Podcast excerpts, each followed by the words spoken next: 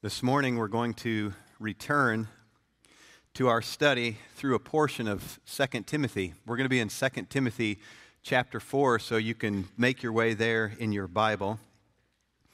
We're going to read the first five verses of 2 Timothy chapter 4 in, in just a moment. The Apostle Paul is bringing this letter to his son Timothy in the faith. He's he's winding down. He's bringing his letter to a close after having encouraged Timothy to fan into flame the gift of God that was in him, and having warned him of the difficulties that he would face in his ministry, the difficulties he would face in the last days, and having reminded him of the inspiration of the Holy Scripture. Now, in the verses that we're going to read together, he gives his son in the faith a formal charge, a formal charge for his ministry. And so I'd invite you to please stand with me in honor of God as we read his word together. We're going to read 2 Timothy chapter 4, beginning in verse 1. We'll read through verse 5. I charge you in the presence of God and of Christ Jesus, who is to judge the living and the dead, and by his appearing in his kingdom, preach the word. Be ready in season and out of season. Reprove, rebuke, and exhort with complete patience and teaching. For the time is coming when people will not endure sound teaching, but having itching ears, they will accumulate for themselves teachers to suit their own passions, and will turn away from listening to the truth and wander off into myths. As for you, always be sober minded, endure suffering do the work of an evangelist, fulfill your ministry. You can be seated. Father, we honor you this morning. We are here as your people, people whom you have called, people whom you've redeemed. It's been our joy to sing to you this morning, to sing praises to your great name, O Most High. And now, as we read and, and hear from your word, we pray that you would come and help us. You would be our teacher this morning. Give us understanding that we would know you. Make us like Christ, your Son. We pray in his name. Amen. Perhaps some of you are familiar with the ministry of Ligonier. Ligonier Ministries was started in 1971 by the late R.C. Sproul, and now for more than 50 years, for 50 years, this ministry has been dedicated to making the deep truths of the Christian faith accessible to growing believers. One of the outreaches of, of Ligonier Ministries is a monthly magazine called Table Talk. And in this magazine, each edition, there's a, uh, there's a section under the heading Coram Deo. It's a column under this heading, Coram Deo. This phrase, Coram Deo, is a, is a Latin phrase which means in the presence of God, before the face of God. To live coram deo, says R.C. Sproul, is to live one's entire life in the presence of God, under the authority of God, to the glory of God. In the passage we just read, Paul reminds Timothy that his ministry, his ministry is being carried out in the presence of God. We can draw a parallel to the present day. As Timothy lived his life in the presence of God, so we, so each of us are living our lives before the presence of God.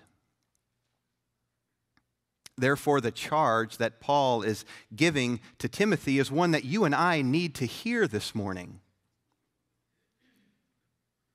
We need to hear the word of the Apostle Paul to his son in the faith. And though not all of us have been charged with the task of preaching in the same way that Timothy did, each of us have been called to live our lives before the presence of God, coram deo.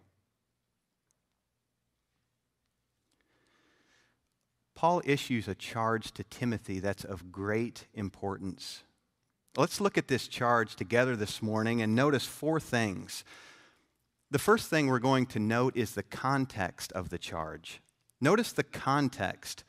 The context of the charge is the presence of God. As Paul begins, he's, he's setting the scene, as it were. He's giving the context for this charge, a context for the commands that are going to follow. And he says, I charge you in the presence of God and of Christ Jesus. This is a solemn charge. Timothy's being reminded he's, he's carrying out his ministry. He's living his life before the very presence of Almighty God, the one who sees and knows all things. The writer of the book of Proverbs says, The eyes of the Lord are in every place, keeping watch on the evil and the good. So Timothy's being charged in the presence of God and of Christ Jesus, who is to judge the living and the dead. This is a way to say that Christ will judge all people those who are alive at his return and those who have died. Every person from every era of human history will one day stand before the Lord Jesus Christ, the judge, the one appointed by the Father to judge the world. And he will do that upon his appearing. The, the appearing of Christ refers to his second coming. The time when Christ will come again. It's a future appearance. In fact, this word appearing appears six times in the New Testament, and five of those six times it refers to this second coming Christ's future appearing. This appearing is certain, it's sure to come. We go back to the book of Acts, in the very beginning of the book, we're, we're, we're given the, the scene of the disciples gathered around their Lord. And he tells them to wait, and they would receive power when the Holy Spirit would come upon them, and then they were to go and be his witnesses. And then Christ was lifted up, and a cloud took him out of their sight. And while they were gazing into heaven as he went, behold, two men stood by them in white robes and said, Men of Galilee, why do you stand looking into heaven? This Jesus who is taken up from you into heaven will come in the same way as you saw him go into heaven. His appearing is certain.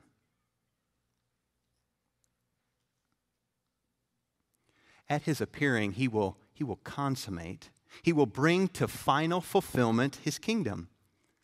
So, the certainty of his appearing and of his kingdom, the certainty of the appearing of Christ, the certainty of his kingdom, the one who will judge the world, this adds weightiness to the charge that Paul is giving to Timothy. We might think about it like this Paul says, Timothy, Timothy, my son, you need to have your perspective shaped by the reality of the certain appearing of Christ.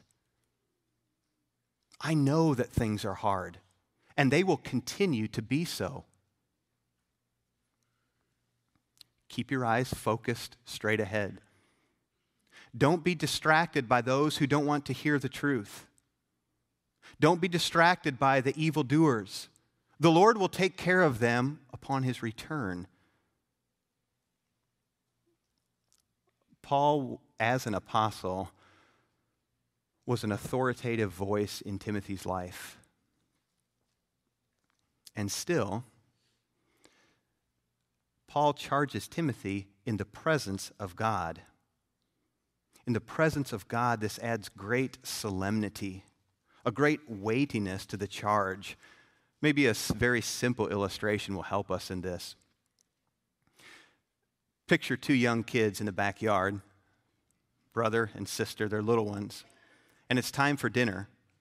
And so one of the older siblings, a teenager, goes out and says, Hey guys, put your toys away, it's time to come in for dinner. They recognize there is some authority, uh, some authority there, the older sibling. But how much more weight does this carry when the older sibling goes out and says something like this Hey guys, mom said, or dad said, it's time to put your toys away and come in for dinner. Paul's charge to Timothy in the presence of God is a serious one. Timothy, as a minister of the gospel, was living out his ministry in the presence of God. The same may be said for every pastor today. Those who've been called to shepherd and teach God's people will give an account to God for their care for his people. It's not a trivial responsibility.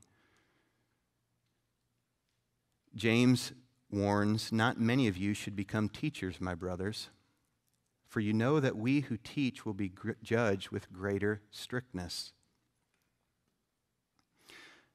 as pastors live their lives, carry out their ministries before the presence of God, so every person, each of us, are living our lives before the presence of holy God. So we see the context of the charge. The context of the charge is the presence of God. Let's look now at the content. What is the content of this charge? The content of the charge is preach the word preach the word. I understand this to be the primary imperative. What does it mean to preach?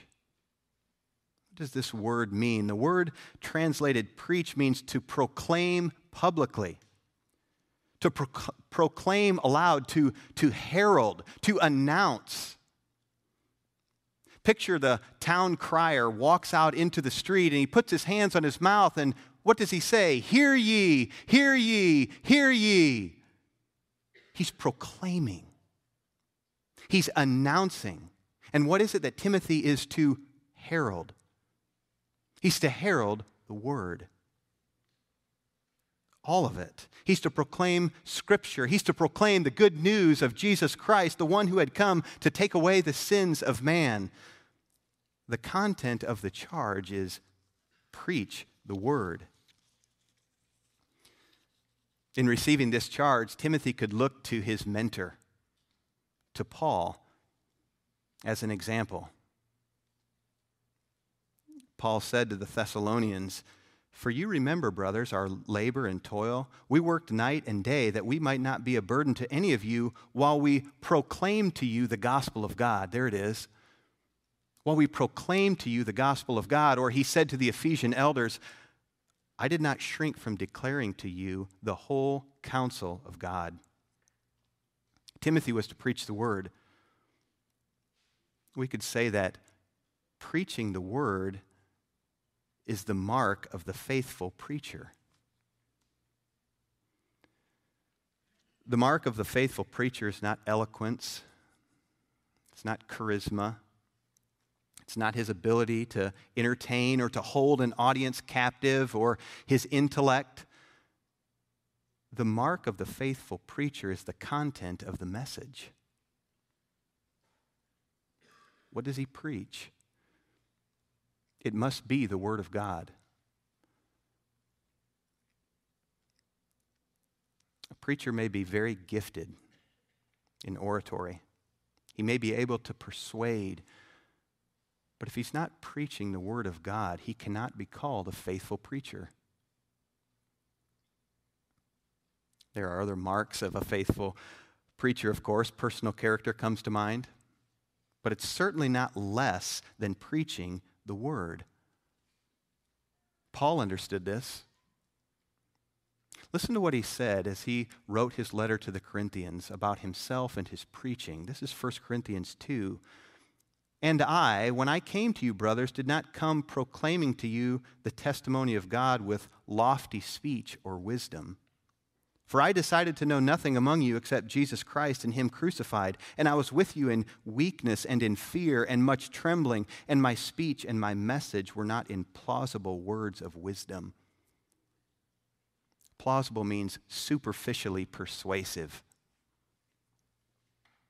but in demonstration of the Spirit and of power, so that your faith might not rest in the wisdom of men, but in the power of God. Paul understood it wasn't his eloquence. His focus was on the Word of God. What I'm saying here shouldn't be construed to, uh, to mean that preachers should be boring or they should give no mind to their delivery. The point being made is that the focus must be the Word of God, and this is what Paul is charging Timothy to do. When is he to do this? Answer all the time. In season and out of season. When it seems to be convenient, when it's inconvenient. When he's healthy, when he's ill.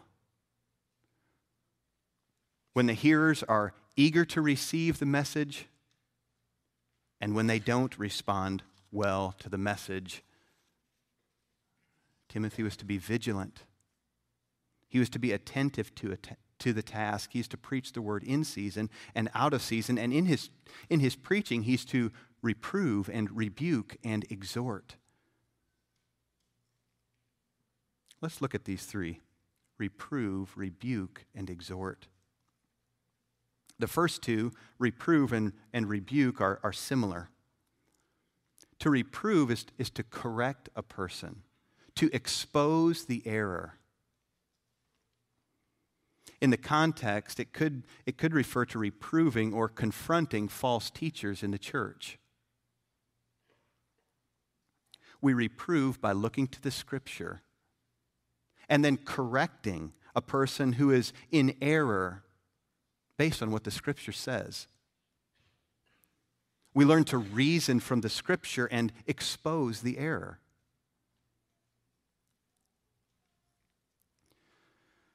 We contend for the faith once for all delivered to the saints.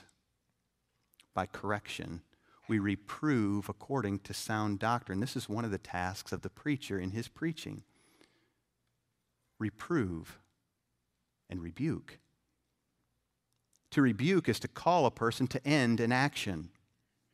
Listen to how the word is used in Luke 17 and verse 3.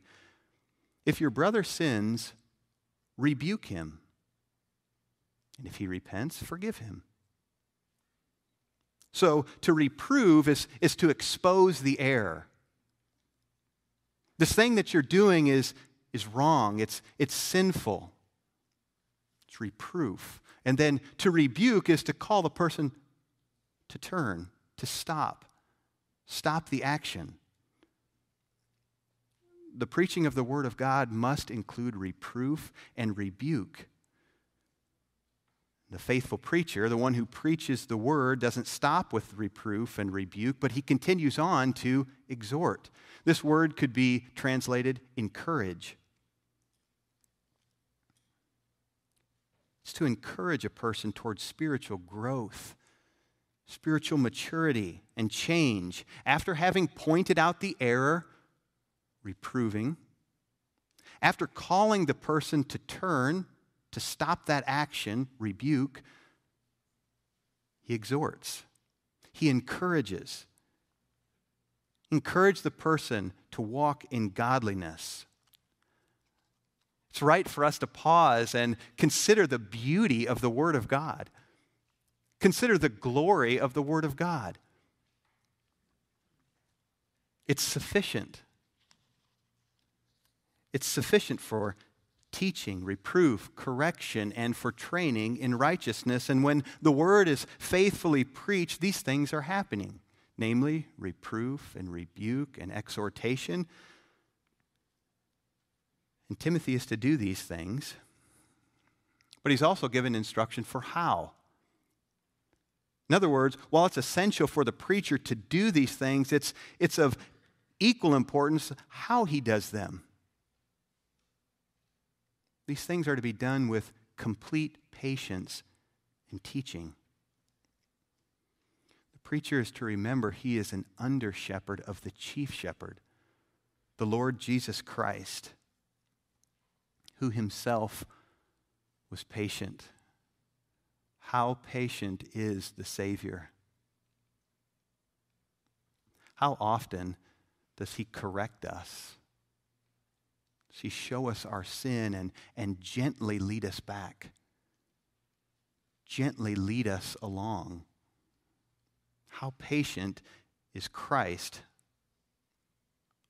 Paul understood his patience toward him.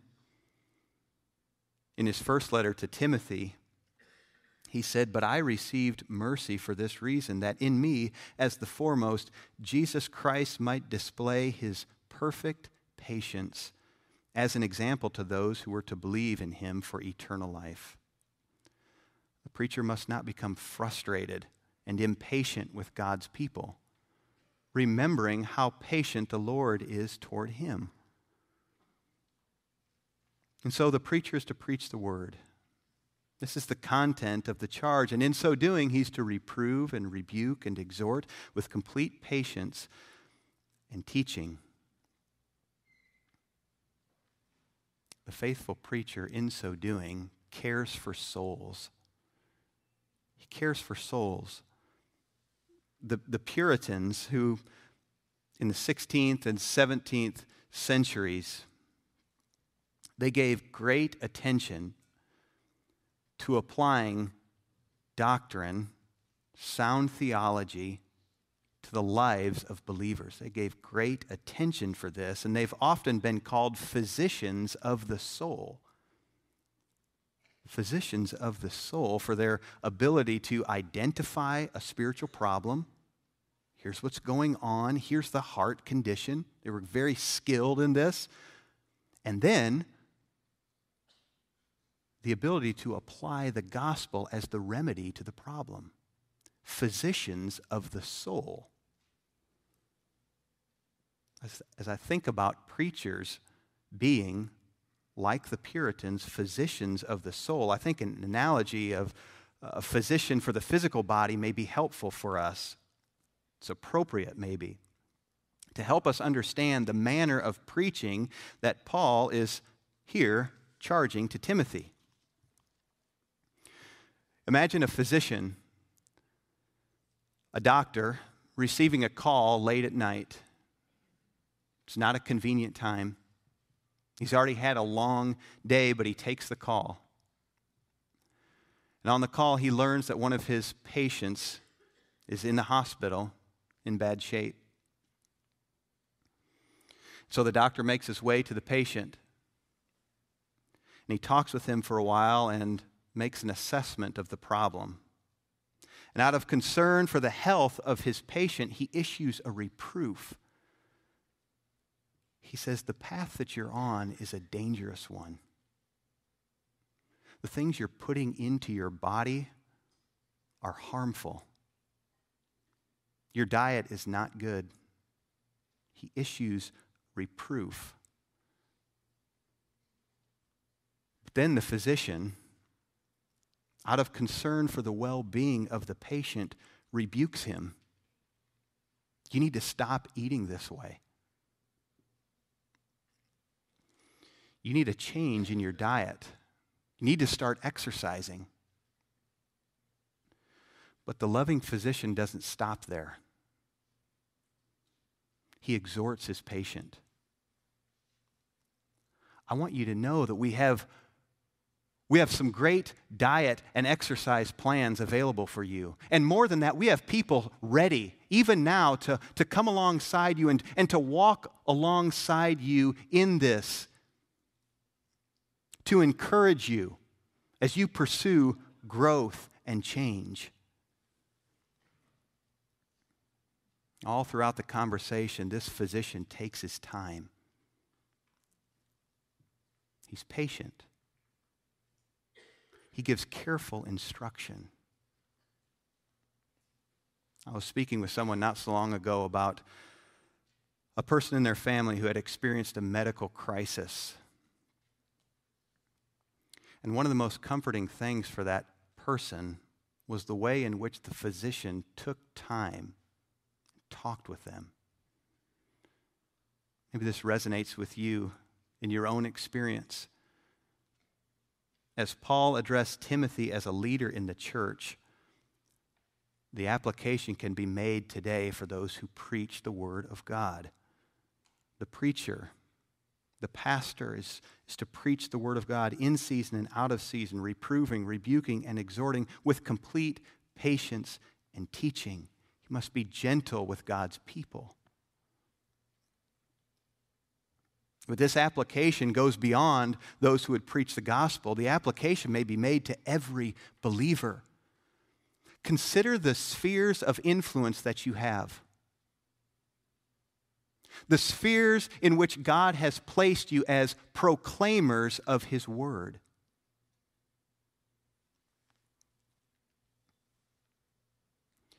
We may proclaim the word of God in our home to our children in season and out of season, patiently correcting our children. We proclaim the, God, the Word of God in our peer groups, explaining why we believe what we believe. We proclaim the Word of God to those with whom we work, our neighbors, our friends. And by God's enabling grace, we may be a people who are ready to give an answer for a reason for the hope that is in us. We proclaim the Word. The Word of God is the content of the charge. Let's now consider the concern for the charge. What is the concern? The concern for the charge is that people will turn away. The reason that Timothy is to preach the word is because there would come a time when people will not endure sound teaching. In fact, the time had already arrived. This wasn't the first time that Paul had told Timothy that this would happen. He had said in his first letter, Now the Spirit expressly says that in later times some will depart from the faith by devoting themselves to deceitful spirits and teachings of demons. Timothy, don't be surprised at this. In fact, you should expect it. The time would come when people would not put up with sound doctrine. Instead, they would have itching ears having itching ears, they would look for people to scratch where they itch. They'll accumulate teachers to suit their own passions. The picture here is that of stockpiling these teachers, these false teachers who would give them what they wanted to receive. There have always been people who want to hear only what they want to hear. There have always been prophets and teachers and preachers who are willing to tickle the ears of the listeners. The prophet Jeremiah spoke of these kind when he said, They have healed the wound of my people lightly, saying, Peace, peace, when there is no peace.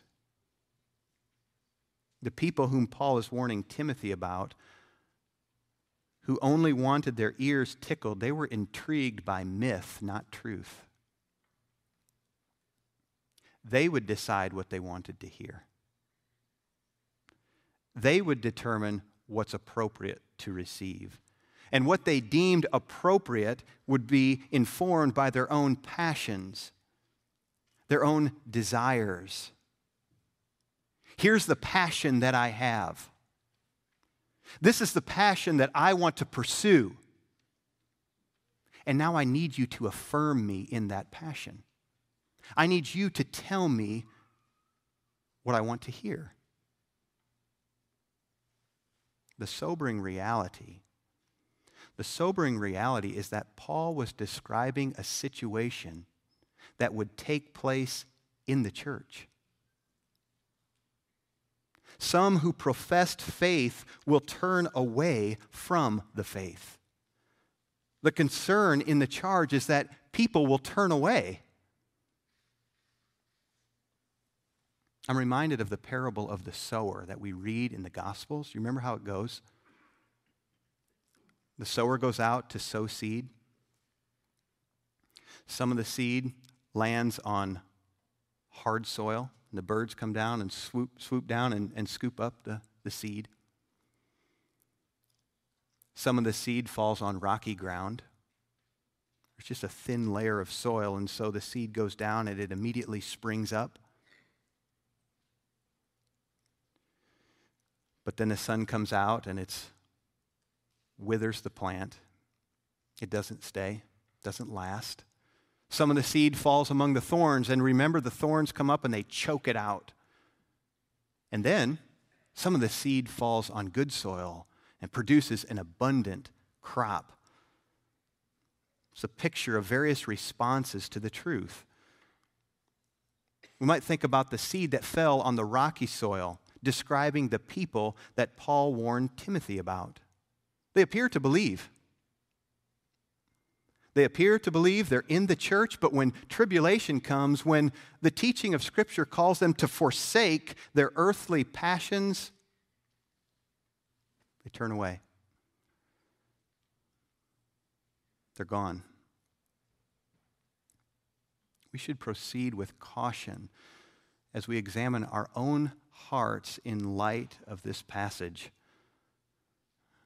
Maybe two ways, two ways that a person may respond that should raise a flag of caution.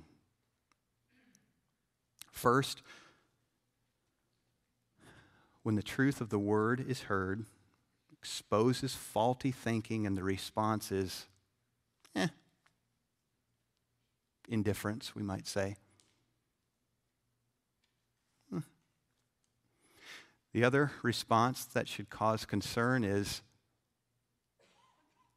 a hardness of heart, a response of disdain to the word, disdain to the teaching. We hear the, the teaching and think, why should I listen to that? I'm very happy living the way I'm living. Thank you. It should give us pause. When we're confronted with the word of, of Christ, for example, being the only way of salvation, and the response is, eh. Or we hear about Christ as the only way of salvation, and the response is, How dare you make such a claim? Both of these are concerning responses. This may be a person who only wants to have the ears tickled. I can believe what I want to believe about God and salvation. When we're confronted with the truth of God's word, for example, about what it says about sexual immorality, and the response is, eh. Or, I'm doing just fine, thank you.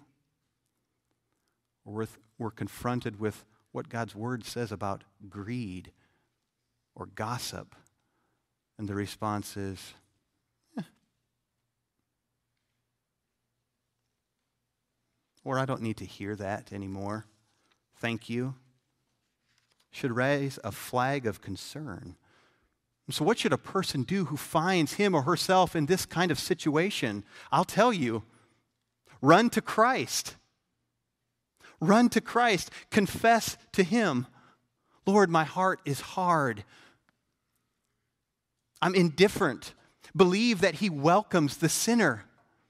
Believe that Christ came to save the most wicked profligate, and he came to save the smug, self righteous. Believe that his word is true, and it's a beautiful gift to those who so desperately need it, namely you and I.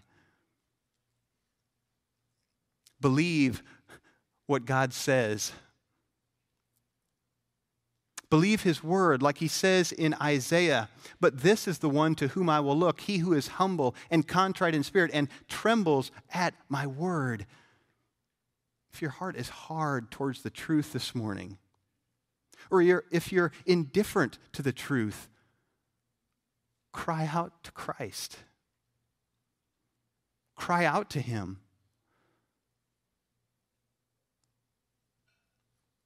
Help me trust you. Paul is charging Timothy in the presence of God and of Christ Jesus to preach the word all the time. It's a solemn charge, no doubt, and Timothy needed to understand the solemnity of the charge so that he would continue to preach the word in the midst of the opposition he was sure to face. The concern of the charge is that people will turn away. And this leads then to the final point, the conclusion of the charge. The conclusion of the charge is fulfill your ministry.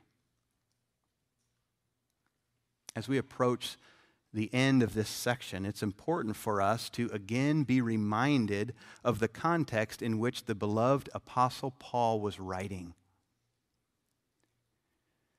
He's suffering in prison because of the gospel he boldly proclaimed. He knows that his time on earth is very short. He's nearing the end.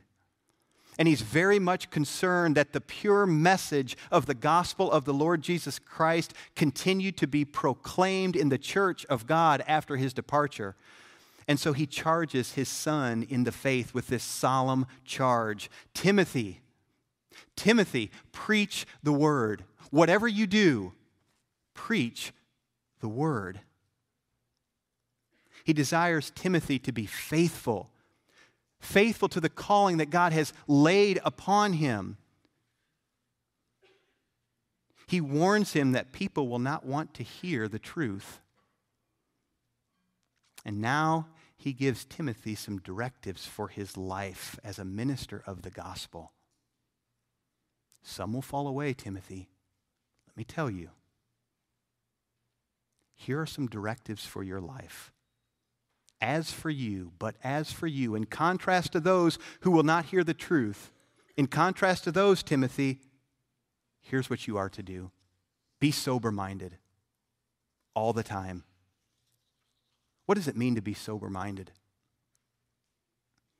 It means to be well balanced level headed, self controlled. We might say, keep your head.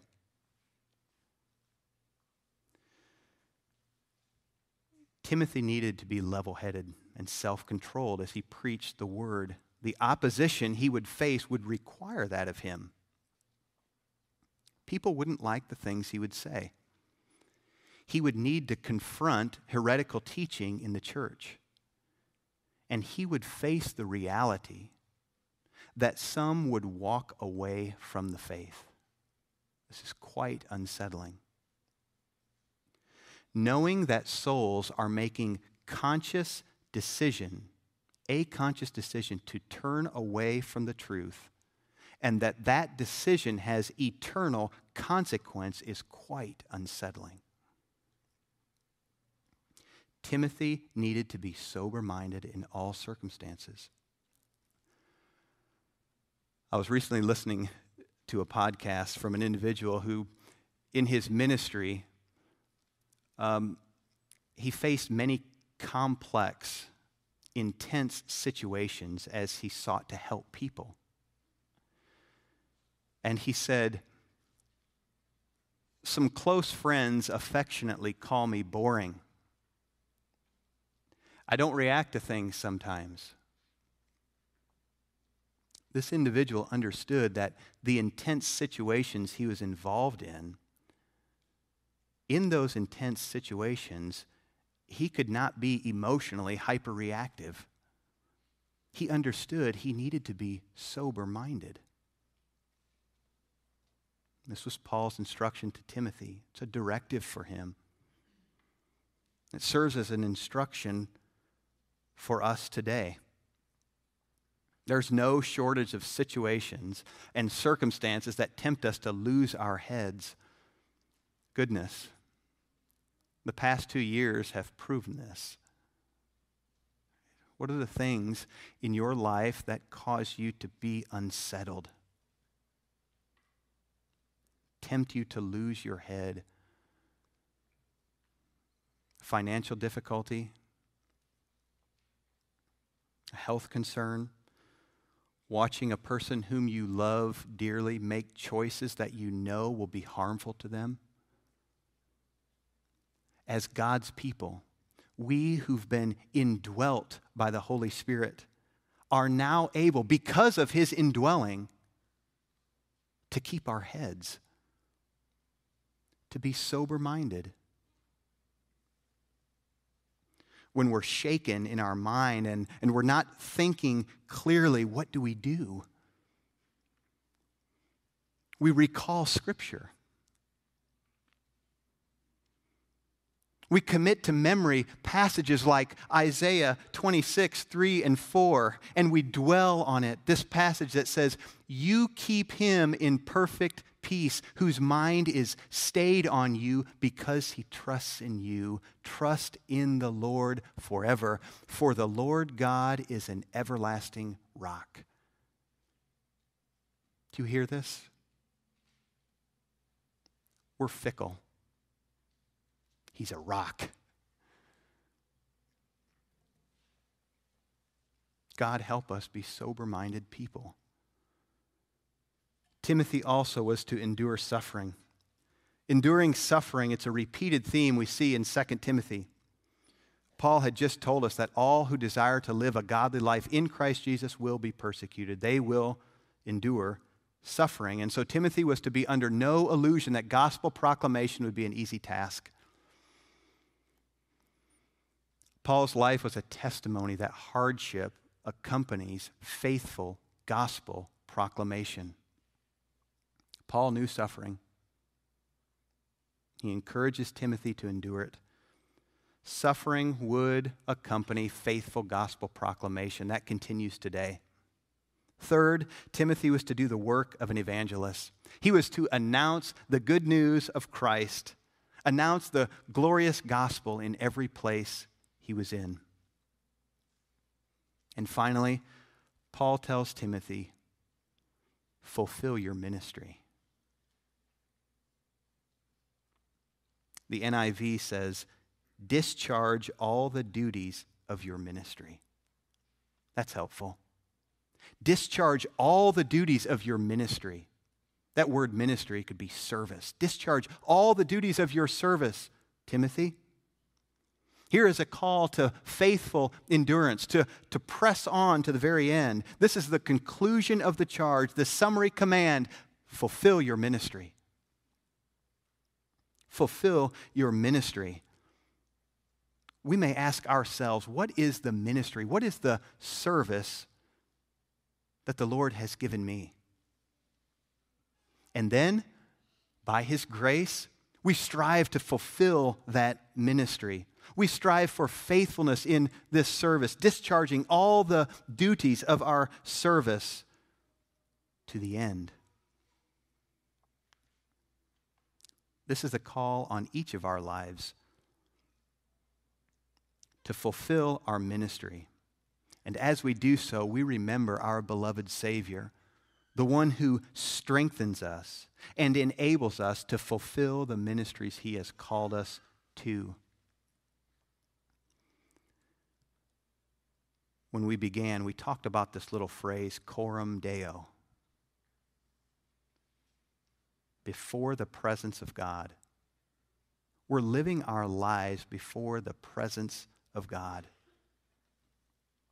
And as we live in the presence of God, may we be faithful to fulfill the ministries that He's called us to. And we do so by proclaiming His word. Let's pray together. Father, thank you that you haven't left us to ourselves. You've given us your word, you've given us your spirit. And so as we go, we pray for your help. We pray for your help that we would be faithful. We would honor your great name by proclaiming proclaiming Christ to one another and to a world who so desperately needs you. Help us to do this, we pray, in Christ's name. Amen.